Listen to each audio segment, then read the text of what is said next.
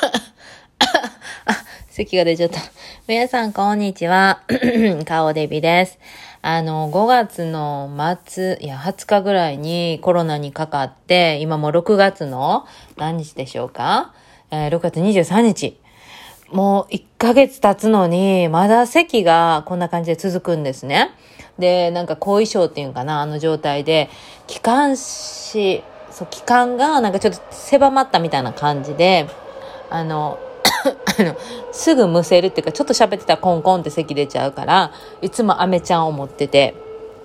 で、お店とか行った時とかも、突然咳込んでしまうので、そうなると本当に、あの、やっぱこのご時世、ゾッとされるじゃないですか。で、だから嫌がられるから、もうすぐ咳止めれるようにっていうので、唾液をなんせ喉にガーって集中的に送り込めばちょっとマシになるので、アメちゃんをね、持ち歩いてるんですけど、咳止まらん。ほんと大変ですよ、コロナ。ならん方がいいけど。まあ、なっちゃうからね、今やもうね。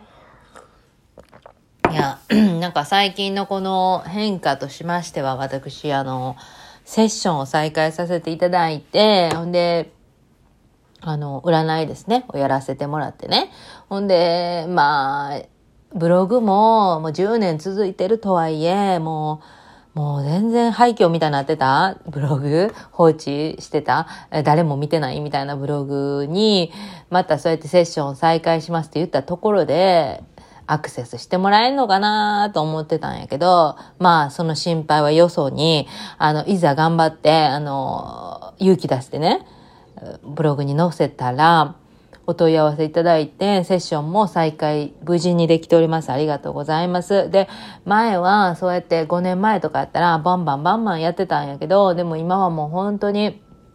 あの、ポツポツとやる感じで、本当にご縁がある人が来てくれたら嬉しいなということでやってますので、まあ、ぼちぼちのペースでやっておりますけど、なんかメールに、えっ、ー、と、アクセスしてもらって Google フォフォームかな？あれで、えっ、ー、と、予約フォームを打てるっていう形式にしてるんですけれども、まあそれがちょっとよくわからんわっていう方は、もう直接、あの、インスタグラムとか、あ顔デビアトマーク Gmail に、あのー、ああの問い合わせてもらったらなというふうに、また 書き、書きか、書き加えようかなと思っております。なんか、Google フォーム、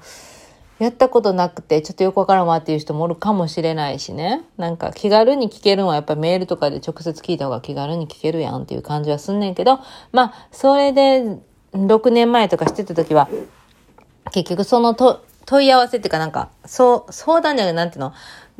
こうなんですかねとか聞かれて、じゃあそうですよ、じゃあいついつしますかって、その、本当のそのセッションの日になるまでの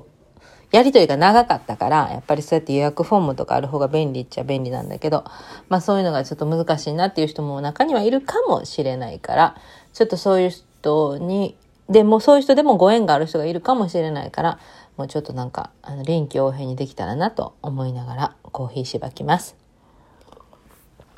え夏休みになって子供たちがね、もう、6月のいつからかな、9日ぐらいから夏休みになって、もうだいぶ経ってない、1週間は経ってた。で、やっと、え昨日から、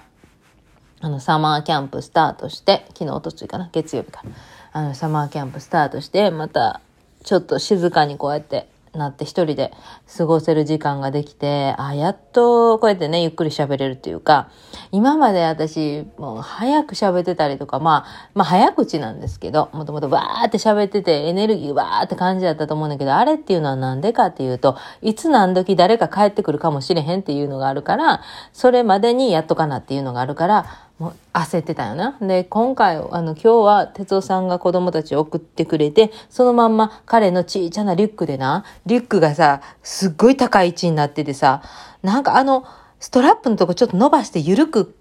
あの、リュックを持つっていう感覚彼にはないのよね。すっごい上のラインでグッと持ってて、あの感じで、あの、服装とか見たら、あ、このままジム行くんやなっていうのが分かったので、あ、そしたらゆっくり喋れるわということで、今久々にこうやって録音してて、で、おとついかなぐらいにもちょっと一瞬時間ができたから一人でバーって喋ってたんやけど、なんかそれがうまいこと取れてなかったということで、まあそれはあんまり縁がなかったのかなということで、撮り直しということで、今日撮り直してるっていう感じなんですけど、まあね、セッションを再開して変わったなっていうことがすごくあって、自分自身ね。なんかね、あのー、今もそうなんかもしれへんけど、違うものに取り憑かれて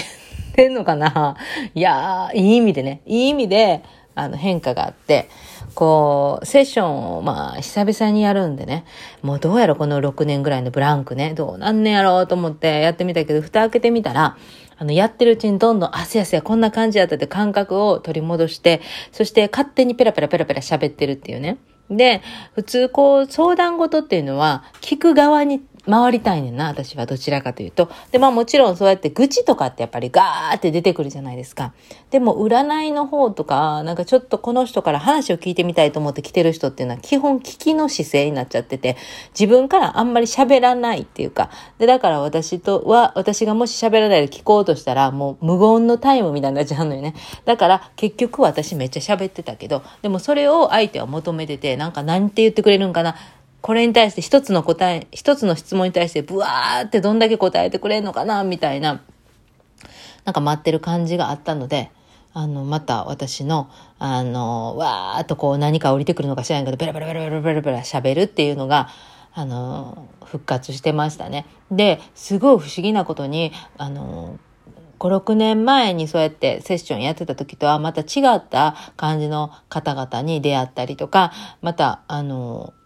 なんかほんまに不思議なご縁で繋がってるんやなっていう。やっぱり縁がないとこれはやらないのかもしれないなって。だから縁を待たなあかんから、あの、辛抱強く待たなあかんかったりするから、あの、経済面で、じゃあ、あの、自分の仕事としてやるよっていうよりは、どちらかというと、ライフワークっていうの？あの仕事のえ、生活の中のちょっとした一部でこれをやってるみたいな感覚で受け止めた方がいいなと。だからもう1ヶ月誰もセッション来ない場合もあると思うし、それぐらいなんかご縁を待つっていう、待ちな感じの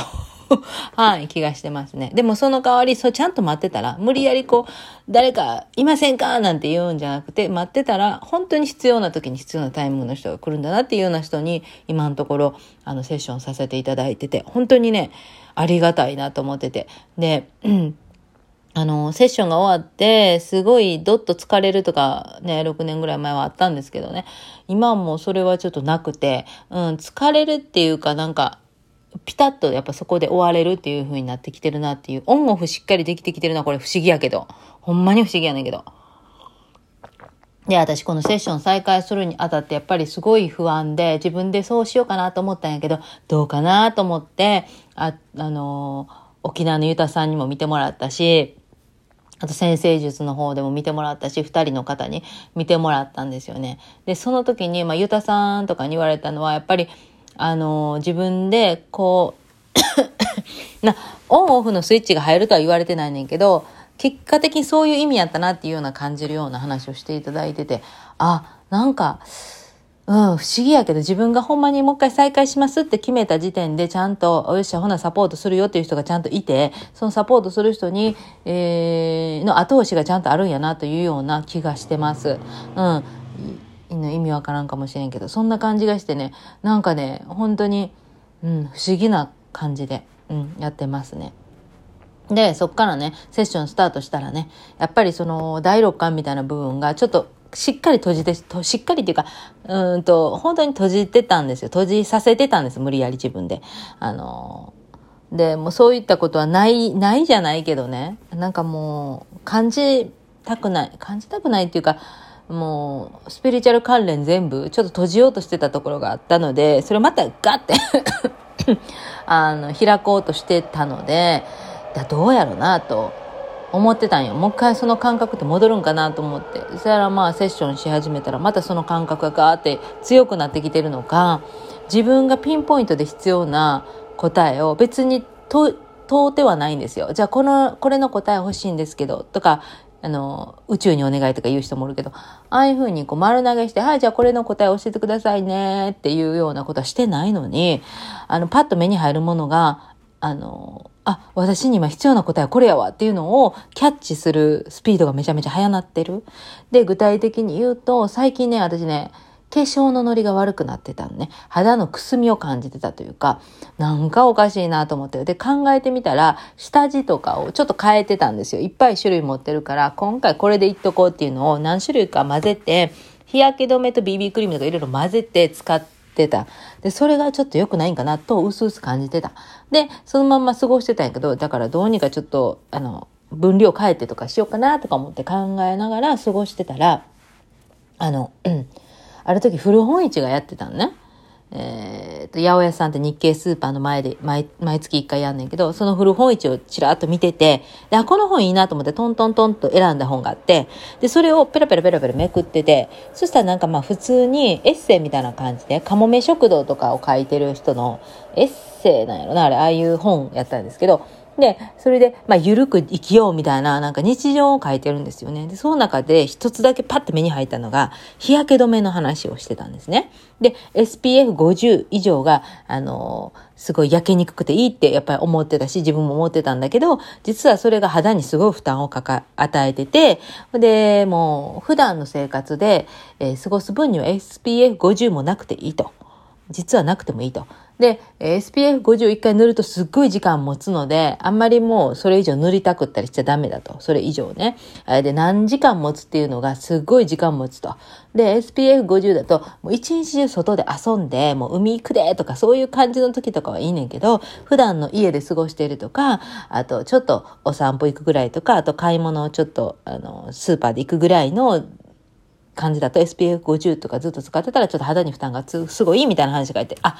これやと思って、私最近ずっとその SPF50 のやつをガー塗って、で、その上からまたさらに塗ってとか、もうその、あの、重ねたらいいと思ってた。その、えー、SPF たちをね。で、重ねたらめっちゃ強く効くんやと思ったけど、そういう話ではなかったと。で、それが肌への負担を与えてたんだっていうのに気づいて、で、あ、これが答えやわというような感じ。その部分だけ。だから本の一冊の中のそこだけが必要で、その本を買ってたっていうのが分かったりとか。あと何があったかな？うん。なんかもう一つあってんな、最近。何やったかな？忘れちゃった。忘れちゃったけど、YouTube とか見てても、あっていう答えが出て、あ、一つあって思い出した。あの、最近そのコロナになってから、えっ、ー、と、か、乾、喉がすごく乾く感じがして、水分がない感じがして、カラカラなんよね。で、カラカラな感じがするから、常に水を飲むようになって、コロナ以来、ありがたいことに、私コロナ前は、えっ、と、水だけで2リットルとか1日飲めなかった。でも2リットルぐらい飲んだ方がいいんだ、代謝上げるためにっては知ってたけど、なかなか飲めなかった。水分といえばコーヒーやったんやけど、でもコロナになってから喉乾くんで水を飲むようになって、えー、だから5月の20日ぐらいから水を1日2リットル飲めるようになったんですよ。で、そのままその 習慣が続いて今まで咳コンって出るように、やっぱ乾いてる感じがするので、えー、水をね、なるべく取るようになってて、だいぶ今調子良くなってるから、コーヒーも飲めるようになってんねんけど、もうね、コーヒー飲めるまでもだいぶ時間かかった。で、コーヒー飲め出すと今度やっぱ水分取らなくなって、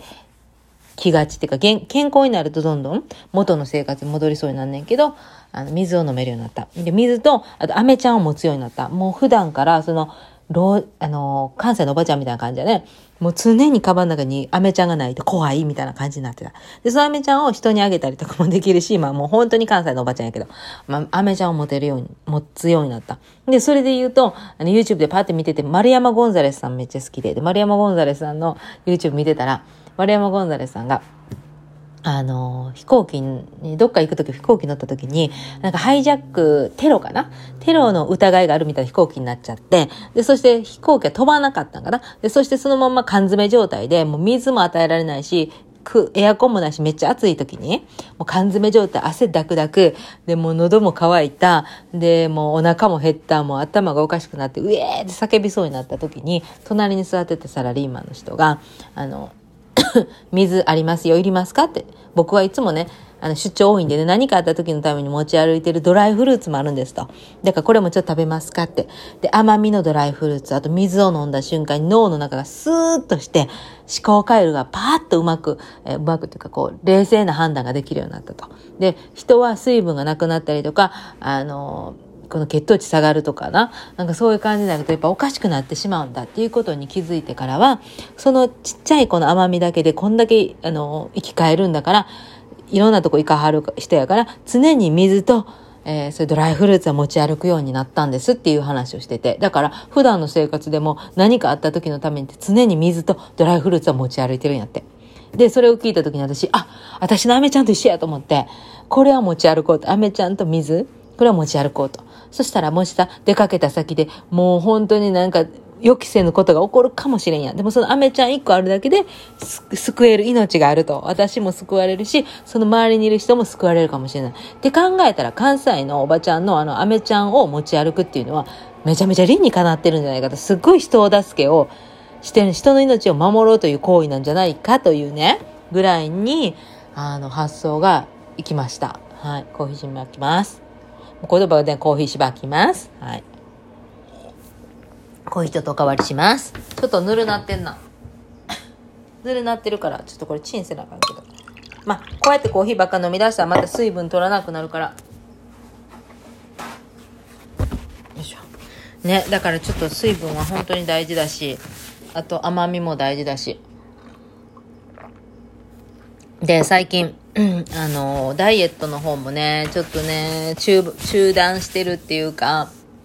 いや、ほんで、そうそうそう、それのダイエットのこと思い出した。ら全然話また変わるんですけど、セッションを受けるっていう相手、受け、予約された相手のことを、2日前ぐらいとかから、なんか、その人が私にこう、え、念で来るのかわからんけど、その人をキャッチしてるのかわからんけど、その人の考えてることだってやってみたいことだったりとか、あと、うん、そうやな、やってみたいこと考えてることとか、あと生活の習慣でしてることだったりとかを真似するかのように私やってるっていうことに気づいたんですよ。で、あの、例えばまあ寝れない、なかなか寝れない人やったら寝れなくなったりとか、あと、運動してみたいなって最近考えてる人やったら、私なんか運動めっちゃしてる、YouTube でめっちゃ見ながら運動しまくって、突然とかね。なんか、そういうのとかがあって、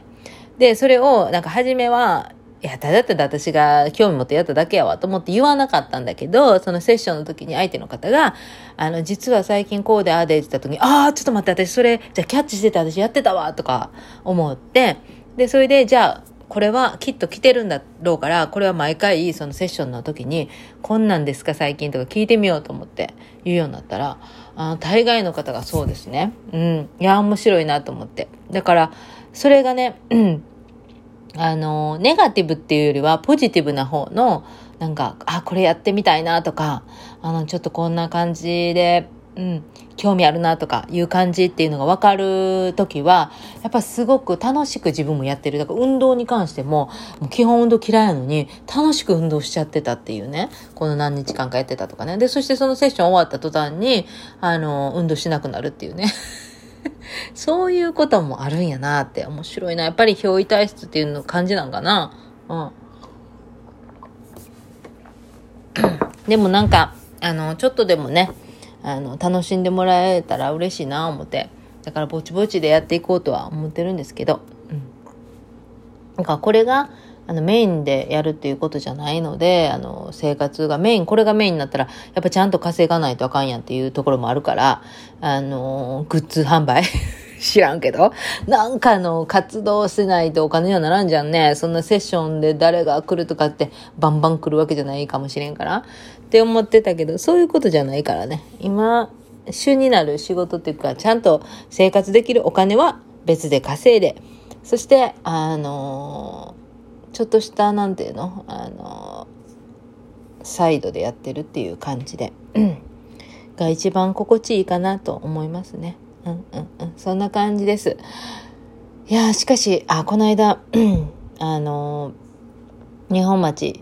行ってて、子供たちと、あと旦那と、みんなで行ってて。で、その時に、なんか、うちの家は貧乏だからさ、みたいな感じのことを子供が言ったんですよ、ふと。で、その貧乏だからっていう意味が、あの、例えばアパートに住んでることが貧乏、彼らにとってね。で、一軒家を持ってることがお金持ち。うん。で、あと、買いたいものを、あ、ちょっとそれはもうバンバン買えなかったりすると貧乏。これに入ってくんだけど、なんかね、あの、全然その物価を分かってないからね、言えることであってね、これちょっとほんま腹立って、ちょっともう、ちょっと怒ってんけど。まあ、ガンガン怒ったわけじゃないけど、ちょっと注意したんですけど。あの、彼らは全然その物価は分かってないねんけど、はっきり言ってこのさ、ベイエリアでさ、アパートで住んでたとしてもよ、家賃がさ、あの、日本円したら2、30万ぐらいするところで、そして歯の保険とかで1ヶ月300ドルとか払って、ほんでなんやの保険やヘチマとかなんやかんやで、ぜざっと計算しても大体、その食料品とか無理で全部したとしたら、大体60万今日はいるわけですよ。毎月にね。んで、そうやってサマーセッションだとか言ってね、サマーキャンプだってまたそこにプラスでお金がいるわけでしょ？だから結構なお金を毎月払えてるってことは貧乏じゃないねんっていう話だよな。ほんまの貧乏知っとんかいって言ってね、腹立ってきて。で、最近さ、あのー、なんか故郷を思い出してるのか知らんけど、関西関西やで変やな、変な発音だ。関西のその YouTube とかめっちゃ見てんのよ。ジョーブログも久々に見た。で、ジョーブログ久々に見たら、親戚の子が映ってた。これはびっくりしたね。私のさ、いとこの子供。だから何、何に、何、何、何子になるの？はとこではないよな。はとこなの？いや、違う？もう、もうあの子、もうベイビーの時から見てた子が、あの、ジョーさんと仲良くやってて、えーとか思って、出てるやんってからもう嬉しくて、そっからね、ジョーブログ久々に見るようになって、そしたらまあ、大阪の喋り方、あとそっから来て亀田、えー、四郎さんの、最高ってやつね。亀田史郎さんも、あんなお父さん、おるおるみたいな関西のおっさんの、あの、まくし立てる怒り方ね。あれが私にもね、えっ、ー、と、やっぱ怒ったら出てくるんですよね。で、それでもお前ら分かっとんがいやみたいな感じでね。ほんまなんかな、そんなんでな、なんか貧乏やったほんまの貧乏しとんがいやって言って怒って、ほんまの貧乏っていうのは私らがその初めてこのバークレーで住んだ時のあれがほんまの貧乏じゃっつって、あの、あの生活保護もらってね。ほんで家は隙間風だらけで、もうドアの隙間から落ち葉がビュンビュン入ってきて、ほんで、あの、何あれ、ガレージの隣のガレージで、ガレージで暮らしとったようなもんやから。あんな生活、あれがほんまの貧乏じゃ、言って、なんかね、贅沢になってるっていうかね、感謝が足りんなと思って腹立ってきて。うん。なんかほんまの貧乏経験したことないくせに、これ貧乏だからとかってさ、言わんといてくれれみたいな。しかも、あの一軒家持ってたら金持ちとかそんなんちゃうからな、言って。ほな、あの、こんなんね、田舎とあれ比べたらあかんで、田舎と比べてその田舎をディスってるわけじゃないねんけど、自分の地元の田舎で、えー、一軒家を持つことと、こっちで一軒家を持つことはもう全然違うからっていう話やからね。なんか、写真で見たらそう綺麗よ。一軒家ね、その田舎の人で、こんな綺麗な。でも2000万ぐらいで建つわけですやん。ぶっちゃけ。そんな家ちゃうからって言ってこっちでな、2000万でなんか建つかいなっていう話やからね。もうそういう物価を知らんといて言わんといてくれるかいう腹立つこととかね。あって。で、あとね、あの、哲夫さんにもブチギレて、この間ブチギレて、ブチギレって言っても、私は淡々と怒ってんだけど、理不尽なことが多い。あの、自分の間違いで、自分が悪いのに、私に八つ当たりするみたいなこと。あるでしょ、そういう時。ああいうのされるとほんまに腹立つから、タンタンタンと叱ってしてたのよね。うん。もうなんかさ、その時もやっぱりちょっとなんか関西の血がバッと入ってくるっていうか、播州の血かなあれ播州弁で、あの、すっごい怖い喋り方してたりするねんけど、でもなんかやっぱりね、あのー、喜怒哀楽ちゃんと出していかなあかんね。うん、と思った。うん。ある人の YouTube を見てた時に、その人が家族で YouTube されてんねんけど、いや、本当にこの人楽しいのかな？って、なんか奥さんの方が、喜怒哀楽全然出さへんねんな。もうなんかちょっとムッと、どちらかというとムッとしてんのかな？って。でも、よくよく考えると、それは全然、あの、怒ってもなくて、ただ普通にそういう感じなんよね。で、まあそれはいいねん。それはいいねん。そういう人もおると思うねん。そやけど、愛嬌最強っていうね、言葉があるように、やっぱ愛嬌ってすごく世界平和につながるな、みたいな、うん、なんか勝手にちょっと思っちゃったね。だから愛嬌イコール、その喜怒哀楽を出すってこともそうやねんけど、やっぱ感情を、あの、相手は汲み取ることはできない。うん。あのー、深く読み取れる人もおるし、え、っと、人間観察が好きな私みたいな人やったら、あの、あの人こんな感じだけど実はそうじゃないのかなとか、こう深読みするけど、もう、基本人っていうのはパッと見てその人がどう思ってるのかどう思ってないのかなんかわからんやんか。まあ私もわからんわよ。よもうよう見てもやっぱ結局わからんとこはある。だからやっぱり喜怒哀楽っていうのをあの出していたりとか嫌なことは嫌。いいことはいいと言える、そのなんか言葉をちゃんと自分の思いを自分はよ、うん、あの、だから嫌だからやめてくださいとかじゃなくて、私はこれこれこれは嫌なんですと自分の気持ちを言えるようにならないやっぱあかんねんなというのをやっぱり結婚10年目でやっぱ思いますよね。あと結婚ってやっぱ大変で、あの理不尽なことが多い。ね、その理不尽なことに、を耐えていくっていうか、なんか飲み込んでいく飲み込んでいく。しかしやっぱりここは譲られへんってことはやっぱ言っていくとかね。そういう感じなんやけど、あの、結婚生活嫌やなと思うのがね、トイレの後のうんこめっちゃ臭い時あるやんか。あれをさ、パッてさ、ドア開けて臭って言う時に何も考えずに口で吸った時のあれがもう一番嫌。もう今日それでした。鼻で吸う分にはまだいいねんけど、口で吸うっていうことはもう食べたような気分になるわけよ。あれ嫌やわ、嫌やわ、嫌やわ。だから、やっぱり恋愛と結婚ちゃうよっていう言葉が昔からあるように、あの、大好きな人とは結婚しないのよって、あの、私の一番初めの占いの師匠である、あの、姫路の、えー、占い師の方がいるんです。あの方が言ってた通りですね、大好きな人のうんこすとか言ったらも、もううんこの匂い臭いとか嫌やん、大好きな人が。えー、こんな臭いうんこすんの？みたいな。いやいやいやいやいや。でも言うやん。結婚というのはいい時もあれば悪い時もある。それをお互いに支え合っていくのが結婚だって。いや、い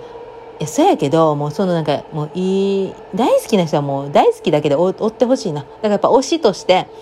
推しのも、推し、うん、推しとして追ってほしいわけよな。もう推しの、まあでも確かに推しのうんこやったら匂えるか。でも、でも、でも、でも、でも、でも、でも、でも相当臭いで。相当臭いの口からは嫌やわ。ごめんなさいね。ご飯食べてる人ってほんまごめんなさい。しかも、カレー食べてたらほんとごめんなさい。いや、ほんとごめんなさい。まあそんな感じで最後の締めくくりはわけわからん話になりましたけど、今日やっぱりね、誰も帰ってこないっていうの分かってるからゆっくり喋れたし、うん、息継ぎもしっかりできました。ありがとうございました。26分29秒30秒。私の話を聞いてくださってありがとうございました。それでは皆さんまた、あのー、えっと、久々にまたやるかもしれませんので、あの、ちょ、またよかったら聞いてください。それではまた失礼いたします。